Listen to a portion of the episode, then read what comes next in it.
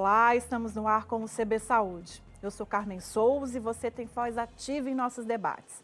Participe das lives do Correio no Facebook, Twitter ou YouTube. Lembrando que o programa é uma realização do Correio Brasiliense e da TV Brasília. Aqui no estúdio comigo, o oncologista da Sociedade Brasileira de Oncologia Clínica, a CBO, Gustavo Fernandes. Doutor Gustavo, muito bem-vindo ao CB Saúde.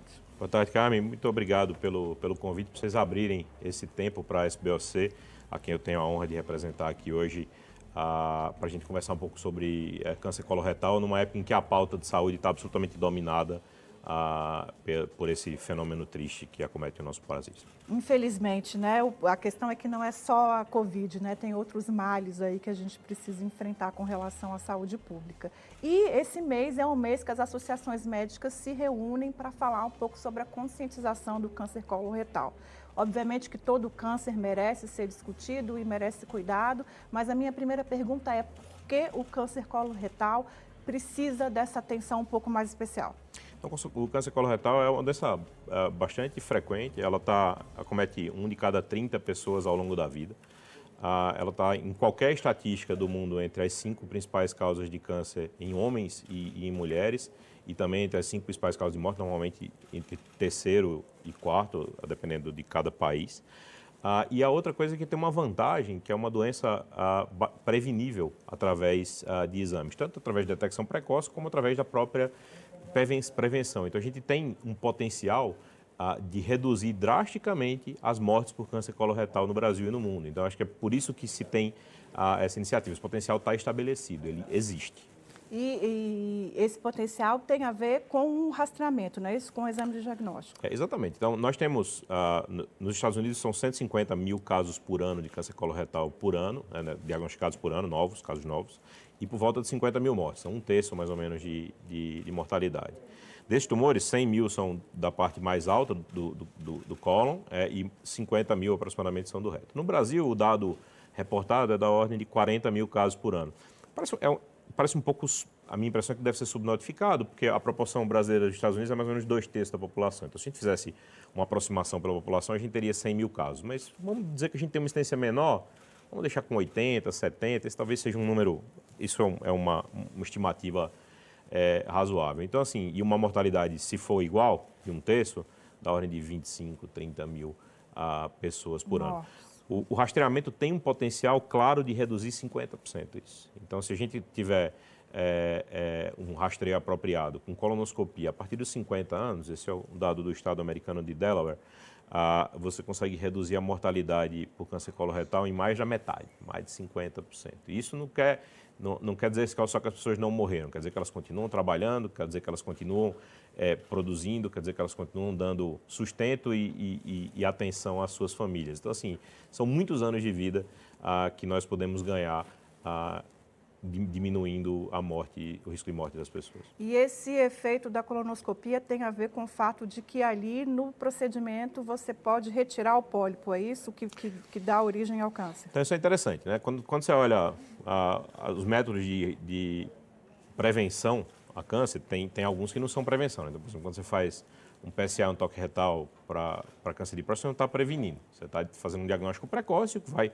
permitir que o indivíduo seja tratado de uma maneira ah, mais precoce e tem uma chance maior de cura, o que é ótimo, mas, mas você não está evitando que ele tenha câncer. É uma coisa em câncer de mama, a maior parte das vezes você está diagnosticando tumores pequenos na mama que vão precisar de, me, de menos tratamento. O, o, lugar onde você tem prevenção mesmo é no câncer de colo de útero, quando você acha lesão pré-neoplásica, e mesmo até o próprio vírus só cometendo lá, e no câncer coloretal, onde você consegue, através da colonoscopia, remover os pólipos e reduzir a possibilidade desse indivíduo ter, ter câncer. Então, você diminui de fato a chance do sujeito ter câncer e de precisar de tratamento para o câncer. Então, isso é, é, é, algo que precisa ser dito em alto e bom som. Existe alternativa à, à colonoscopia? Existe. A pesquisa sangue oculto nas fezes, mas ela não vai tão fundo. Né? Então, na lesão pequenininha, no pólipo, ela não, ela não, ela não consegue achar mas ela consegue achar tumores precoces ou pólipos maiores. A gente pode dizer que, que esse primeiro exame, então, do sangue oculto nas fezes seria um exame inicial para depois uma colonoscopia? Faço essa pergunta porque a colonoscopia também não é um exame muito acessível. Então, é, eu, eu acho que no Brasil, é, dentro do, do, sistema suplementar, no sistema privado, você tem um acesso é, grande à colonoscopia, o que falta é, isso tem sido melhorado ano após ano, mas o que falta é todo mundo pedir para pacientes acima de 50 ou acima de 45. Essa, esse tema da idade, é, eu uso 45, mas 50 talvez seja o número mais é, aceito. Naturalmente, para quem não tem histórico familiar. Quem tem histórico familiar, é, esse, esse número é individualizado e, e, vai ser antecipado. Agora, no Brasil, ah, do Sistema Único de Saúde, que cuida de 80% da população, a gente precisava de algum programa. A gente não tem nenhum. Então, se a gente tivesse um programa, por exemplo, que fizesse colonoscopia a partir dos 60, já seria muita coisa, porque a, a, a, idade, a mediana de idade diagnóstica é 65 anos. A partir dos 55, talvez fosse bastante apropriado. Se a gente tivesse sangue oculto nas fezes, seguido de colonoscopia para quem é sangue oculto positivo, também já seria alguma coisa. Assim, a gente precisa sair do, do, do, do tempo zero, do nada, e estruturar alguma coisa. Naturalmente, alguma coisa a ser melhorada, a ser aprimorada, mas algum programa a gente precisa ter. É, e aí pensando no, na pessoa, assim, no, no, cidadão comum, assim, quais são os sinais de que ele, é, os primeiros sintomas ou sinais de que ele precisa procurar um, um profissional especializado, porque pode ser que tenha é, um câncer coloretal? Então, essa é uma, uma excelente pergunta. O, o, diagnóstico precoce ele pode vir a partir de exames de rotina, né? ele também pode vir a partir uh, de, de, sinais interpretados de uma maneira precoce, que, que naturalmente não estão disponíveis para todo mundo. Tem gente que que não tem sintomas e que abre o quadro ah, de uma maneira avançada. Mas você tem uma boa proporção dos pacientes, e eu tive a oportunidade de ver um caso essa semana assim, que estão, ah, por exemplo, com evacuação com sangue, com raios de sangue há um ano. É, então, assim, então, não é tolerável, não é razoável que alguém evacue sangue durante um ano e que não investigue isso. Ah, mas podia ser hemorroida? Podia, mas se o médico examina e fala, olha, tem uma hemorroida, a gente fez os exames, etc. e tal, tudo bem, você pode pacificar o seu coração, que aquele sangramento é, é da hemorroida, mas não, não, não dá para não investigar. A mesma coisa é alguém que tem um intestino regular, é, evacua, vai ao banheiro uma vez por dia e tal, e, e passa a, a, ter mais constipação, passa a ter, o formato das fezes muda, a, as fezes mais ressecadas, passa aí a cada dois dias, então isso merece investigação. Então, ah não, foi acontecer uma, um dia, não, tudo bem, mas assim, mas se aquilo virou uma nova rotina, uma semana, duas semanas, o hábito intestinal mudou, precisa buscar assistência médica. Teve sangue nas fezes? Precisa buscar assistência médica. Tem perda de peso inexplicado? Precisa buscar assistência médica. Então, esses são, são sinais que o corpo dá e que, eventualmente, todo, todo mundo tem um sintoma que passa. Ah, hoje meu intestino estava ruim, amanhã ficou bom. Ok. Mas se isso acontece de, de maneira sequencial, é, merece é, é, investigação. Diarreia também pode ser um sintoma, embora menos comum. E o acompanhamento, assim, porque, por exemplo, o senhor falou aqui de câncer de mama, né? Tem uma, uma recomendação, uma regularidade para fazer a mamografia. mamografia. No uhum. caso da colonoscopia, também há essa regularidade? Então, isso é interessante. A, a, você pode fazer o screening de, de câncer coloretal, como a gente conversou, com sangue oculto nas fezes, que é um exame de fezes. Com a colonoscopia, ainda existe uma terceira maneira que é pouco utilizada, que é a colonoscopia virtual, que é uma tomografia que, que tem a vantagem de não ser um exame invasivo, apesar de ser um exame desconfortável, e tem a desvantagem de você não tirar o pólipo. Se tiver pólipo, você vai ter que fazer uma coluna para fazer. Ok, mas cada um desses métodos tem a sua uma, uma periodicidade. Né? O sangue oculto nas fezes, idealmente, uma vez por ano, se você for fazer é, um a dois no máximo. A colonoscopia é algo entre 5 e 10 anos. E por que isso? Porque a sequência de transformação do pólipo da doença benigna até a doença maligna, demora, na maioria dos casos, algo em torno de sete anos. Então, se você faz é, é, essa, o, o, exame num intervalo de cinco anos, você vai pegar quase todos os casos. Se faz um intervalo de 10 anos, você ainda assim vai pegar a maioria dos casos, ou precoce ou, ou, ou, ainda na fase, na fase de pólipo. Então, assim, num cenário absolutamente ideal, eu diria cinco anos. Num cenário adaptado, população grande, 10 anos soa muito razoável. Agora, nem todo pólipo vai virar um câncer, né? Digo isso porque imagino que ter pólipos no intestino também não seja uma coisa é, é. incomum. Você tem razão, você tem bastante razão. Por volta de 20% e 30% das, das primeiras colonoscopias tem, tem, tem algum tipo de pólipo. Então, se fosse assim, nós teríamos um câncer em cada 5 pacientes, e não um em cada 30.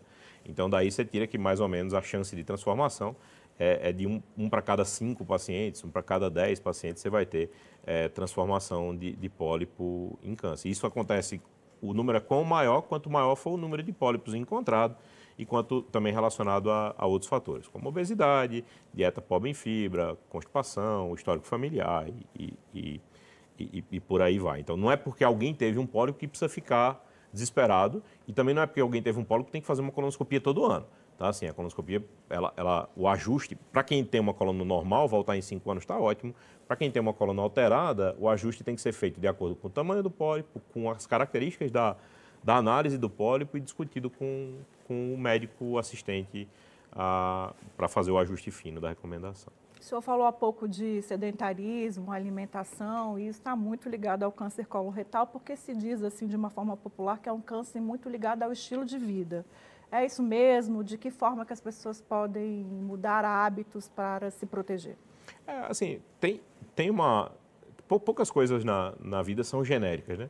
Agora, a questão da atividade física e, e, da manutenção do peso de uma dieta saudável, ela é genérica. Né? Então, você, tem aumento da estimativa de vida por ter um peso apropriado, por fazer é, atividade física e por ter uma dieta balanceada. Isso, isso é, é claro. Isso reduz a incidência de câncer de alguns tipos de tumor, inclusive do câncer é, coloretal. Então, você imagina que, que, que a, a, as, as mutações, muitas vezes, elas são induzidas por inflamação, por agressão. Então, quem tem um intestino agredido ah, por uma dieta pouco saudável, quem tem constipação, quem tem dificuldade para evacuar, é, isso, isso é um processo inflamatório crônico. Então, pensa, é fácil a gente enxergar, como por exemplo, quando você tem câncer de pele, que o sol vai lá, danifica, agride, danifica, agride. Quer dizer, qualquer inflamação crônica vem daí.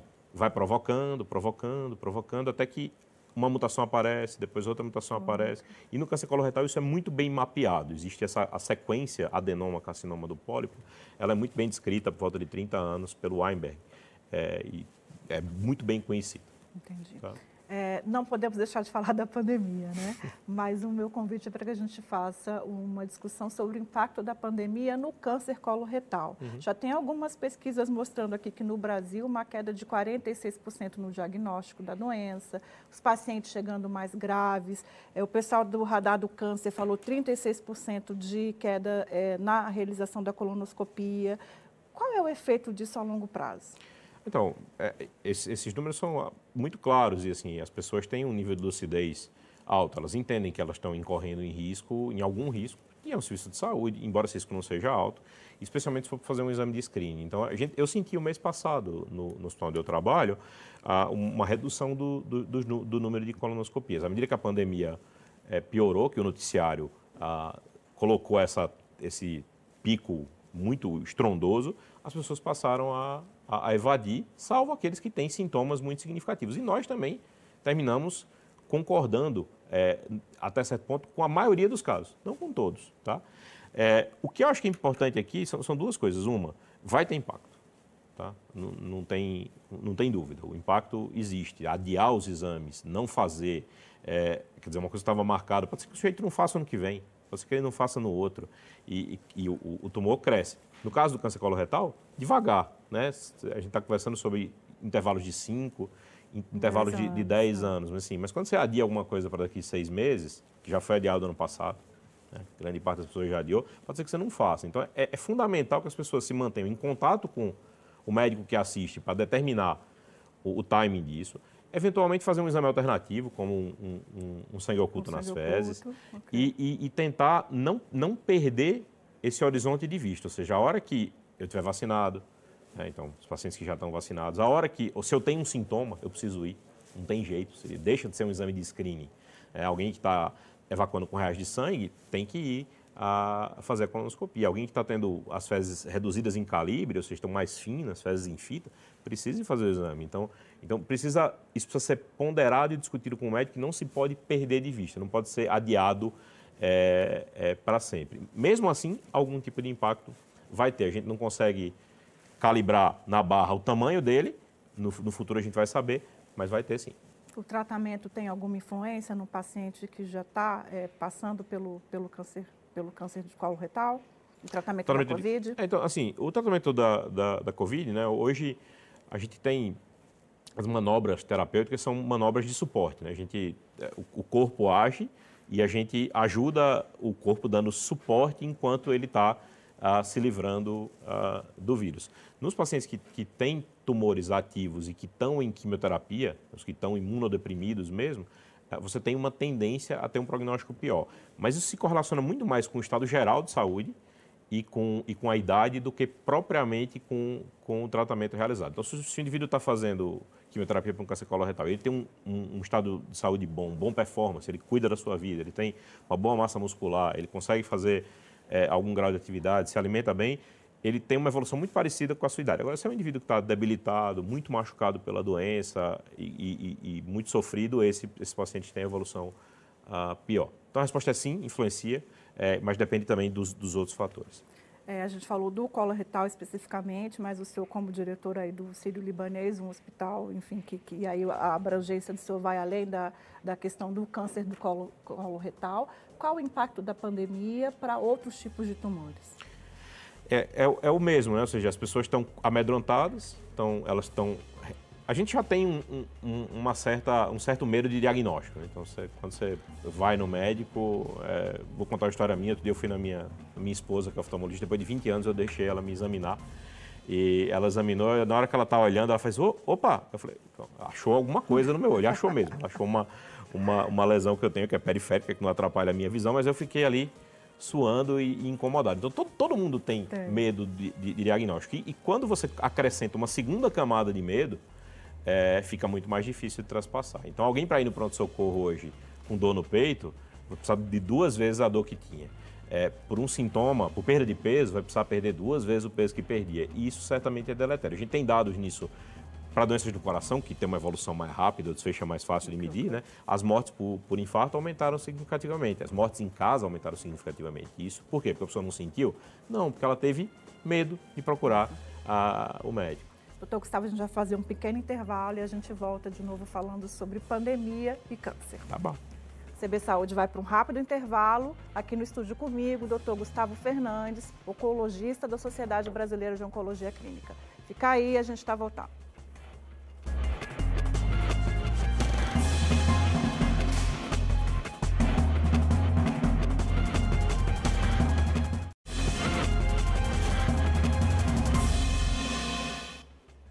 CB Saúde está de volta. Hoje a nossa entrevista é com o médico oncologista da Sociedade Brasileira de Oncologia Clínica, Dr. Gustavo Fernandes.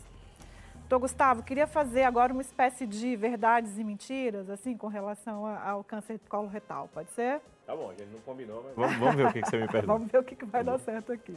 A primeira delas, a colonoscopia dói? A colonoscopia é um exame feito sob sedação. Então, é, a coisa desagradável que tem na colonoscopia é o preparo. Então, o preparo ele envolve uma limpeza do cólon, que quer dizer que tem uma diarreia. Esse é o, é o, e isso pode ser desconfortável, eventualmente até perigoso para algumas pessoas. Então, os pacientes mais idosos, gente mais frágil. Então, por isso é importante uma, uma consulta de triagem para ver quem consegue fazer, quem não consegue, quem precisa fazer com um preparo mais cuidadoso, quem precisa de soro, quem não precisa. Mas, em geral, muito seguro e não dói. É, outra pergunta era nessa linha, assim, se é um exame arriscado, quais para qualquer idade, quais são as possíveis complicações? A complicação é, é, temida é uma, é, são, são, as perfurações. Você insufla um pouco de ar no cólon ah, e aquilo pode levar a um, a um, pouquinho de aumento de pressão e, e a perfuração. Isso acontece em menos de um para cada mil casos e a mortalidade relacionada ainda é muito menor, é algo em torno de um para 10 mil. Então, assim, é um exame bastante seguro, cada vez mais seguro. Eu, eu, preciso dizer que faz um certo tempo que eu não vejo ah, uma, uma, complicação desse tipo. Um certo tempo é uma base de tempo de anos, tá? que eu não vejo uma complicação de uma perfuração que precisou ser operada de urgência. A prisão de ventre é um fator de risco? Então, a, a constipação, ela, ela, é, ela vai e volta no, no, no, fator de risco. O que a gente sabe claramente é que uma mudança do, do hábito intestinal é algo que sinaliza no, no, na, em direção ao diagnóstico. Então, se você tinha uma, uma, uma, evacuação uma vez por dia e você passa a evacuar a cada três dias, opa, tem, tem alguma coisa de errado aqui. E existe dados retrospectivos, nada prospectivo, sugerindo que quem tem um intestino mais preso ah, pode ter um, uma pequena, um pequeno aumento da, da incidência. O principal tratamento é a retirada de um pedaço do intestino? Então, quando você tem ah, lesões muito precoces, você pode fazer isso como o pólipo, ou mesmo pequenos tumores, você pode fazer isso através da colonoscopia. Isso não, é, um, é um procedimento mais para o lado do simples do que para o complexo. Quando a doença está estabelecida, é, de uma maneira maior, o tratamento curativo, o tratamento principal curativo é a remoção de um, de um fragmento do intestino. Pode precisar de outras coisas também, pode precisar de quimioterapia. E mesmo pacientes com doença metastática, com doença à distância no fígado ou no pulmão, podem ser curados a partir ah, de técnicas de SBRT, de cirurgia, de ablação, mas é mais complexo, é mais efetivo e mais barato, tanto para o doente fisicamente quanto economicamente, a fazer um diagnóstico mais precoce. Se é, no tratamento é, precisar tirar um pedaço do meu intestino, significa que eu vou ter que seguir uma dieta muito restrita para o resto da vida? Essa é uma bela pergunta. A, a, as cirurgias com ressecção, com retirada de parte do intestino, do intestino grosso, né? então uma colectomia direita, uma colectomia esquerda, uma retissigmoidectomia, elas atualmente são associadas com uma excelente qualidade de vida. Tá? Então, o indivíduo tem uma tendência a ir no banheiro um pouquinho maior, porque você perde uma parte do reservatório, ah, mas isso é absolutamente compatível com uma vida normal. Inclusive, tem pacientes atletas, gente que corre, que faz maratona que, e, e que consegue manter a, a, rotina. O trabalho é absolutamente possível e, e normal nessas condições. Então, a, o, o esperado é uma vida muito próxima da normalidade. A outra pergunta vai nessa linha também. Eu vou precisar usar a bolsa de colostomia, colostomia para sempre? Então, a, a, colostomia é um procedimento necessário em algumas poucas situações. Uma delas é quando o indivíduo, por exemplo, chega no pronto-socorro com uma obstrução. Quando tinha, foi, o diagnóstico foi, foi numa, numa cena avançada já e o, e, o, e o, tumor fechou o intestino. Então, às vezes, pela distensão que o intestino está, fazer a costura numa área frágil pode ser perigoso. Então, você coloca a bolsa e depois, com o tempo, 90 dias, 60, 90 dias depois, o cirurgião vai lá e, e, e refaz a costura. Outra coisa que pode acontecer, às vezes, quando você tem um tumor mais perto do canal anal mesmo, e, e, aquela costura fica numa situação um pouquinho mais frágil, e aí você põe uma, uma bolsa de colostomia ah, que mantenha ah, um desvio das fezes para aquele cicatrizar e depois refazer. O uso definitivo de colostomia é incomum. Menos de 10% dos pacientes tratados cirurgicamente usam uma bolsa de colostomia definitiva. O câncer é mais agressivo quando a pessoa é mais jovem? Eu acho que essa pergunta vem até por conta da morte do, do, do ator o ano passado, né, do Pantera Negra. Não, não é. Ah, o, que, o que acontece é que até, inclusive, a estimativa de vida com doença dos pacientes que, que têm câncer coloretal ah, diagnosticados mais jovem é maior. O ponto é que eles terminam vivendo menos. Né? Se alguém com 45 anos tem um câncer coloretal e vive 8 anos, por exemplo, ele viveu 53. Alguém que adoece com 80 e falece dois anos depois, veio 82. Assim, é, essas, essas mortes fora do, do, tempo biológico esperado, elas chocam e elas machucam. E, de fato, existe um aumento no número de casos, mas é um aumento pequeno, em pacientes uh, mais jovens. Os tumores não são propriamente mais agressivos, não. Idosos não aguentam a agressividade do tratamento? Então, os, os, idosos, eles são mais que idosos, né? Eles, eles têm outras variáveis. Então, naturalmente, a idade é uma variável. Você vai ter aí uh, um paciente, um octogenário, que vai ser uma pessoa muito frágil. Você tem octogenários que são muito funcionais. Então, o, o status funcional, aquilo que o paciente consegue fazer, as comorbidades, a expectativa de vida que ele tinha antes do câncer, influenciam muito uh, as decisões, tanto de cirurgia, quanto de quimioterapia, quanto de imunoterapia uh, e de radioterapia. Então, ou seja, as terapêuticas são feitas para cada indivíduo, sendo que a idade sempre é um fator a ser considerado, mas não é habitualmente um fator definitivo. Doutor Gustavo, nosso tempo está acabando, infelizmente, mas o senhor aqui presente, eu não posso deixar de fazer uma pergunta com relação à crise sanitária à pandemia. Eu queria a avaliação do senhor desse momento tão delicado que o Brasil e o Distrito Federal também têm enfrentado. Então, é, essa é pessoal, não é da SBOC, tá bom? Ah, veja, eu, eu vejo que, que, a gente está vendo um momento duro, né? um momento muito, muito difícil. Uh, os hospitais estão uh, lotados, a taxa de contágio é, é altíssima uh, e a gente tem uma mortalidade muito alta no, no Brasil, chegamos a bater 3 mil casos em um dia. Então, assim, isso é muito triste. Se a gente colocar em termos de eu sempre gosto de comparar com catástrofes de aviação. Né? São, um avião relativamente grande tem 140, 150 pessoas. Teria que cair 20 no mesmo dia é. para morrer essa quantidade de gente. Então, é, é, é uma, é uma catástrofe. É, se eu fosse fazer alguma coisa, eu perderia menos tempo buscando os culpados, não que isso não precise ser feito um dia, uh, mas eu perderia mais tempo uh, tentando fazer com que o, a taxa de contágio diminua, isso quer dizer afastar as pessoas, e aí, naturalmente, entendendo a sensibilidade econômica que isso tem, e usando um pouco de inteligência e ver quais são os, os lugares onde mais as pessoas se expõem, e, e focar todo e qualquer tostão disponível uh, para comprar vacina, porque a, a, a, a incidência de, de, idosos internados e no pronto-socorro caiu numa clareza assim é, solar. É muito, muito claro que, que os nonagenários desapareceram primeiro, os octogenários e agora os septuagenários, eles estão sumindo do pronto-socorro e do hospital depois que eles foram vacinados. Ainda bem, né? A vacinação está é fazendo uma bela efeito. notícia. É uma Agora, bela notícia. o senhor falou muito aí no sentido de, de, uma autoridade, né? Assim, o cidadão comum, a pessoa comum, o que, que ela pode fazer agora para ajudar a contribuir? Então, isso, é, isso é, é, é, muito real. A gente, até outra conversa que a gente teve aqui, falou, existe uma responsabilidade civil nisso, né? Quer dizer, quando alguém se expõe e traz a doença para casa, ele está é, machucando o outro. Quando alguém se expõe e traz a doença para o trabalho, ele está machucando o outro. Então, assim, é, a gente não precisa de um estudo randomizado, num grande estudo, para dizer que, que, que, usar máscara reduz o contágio. Né? Se o vírus é, é uma partícula respiratória, se eu estou de máscara, aquilo diminui. Então, a gente tem que usar máscara. Qual a máscara? A melhor possível.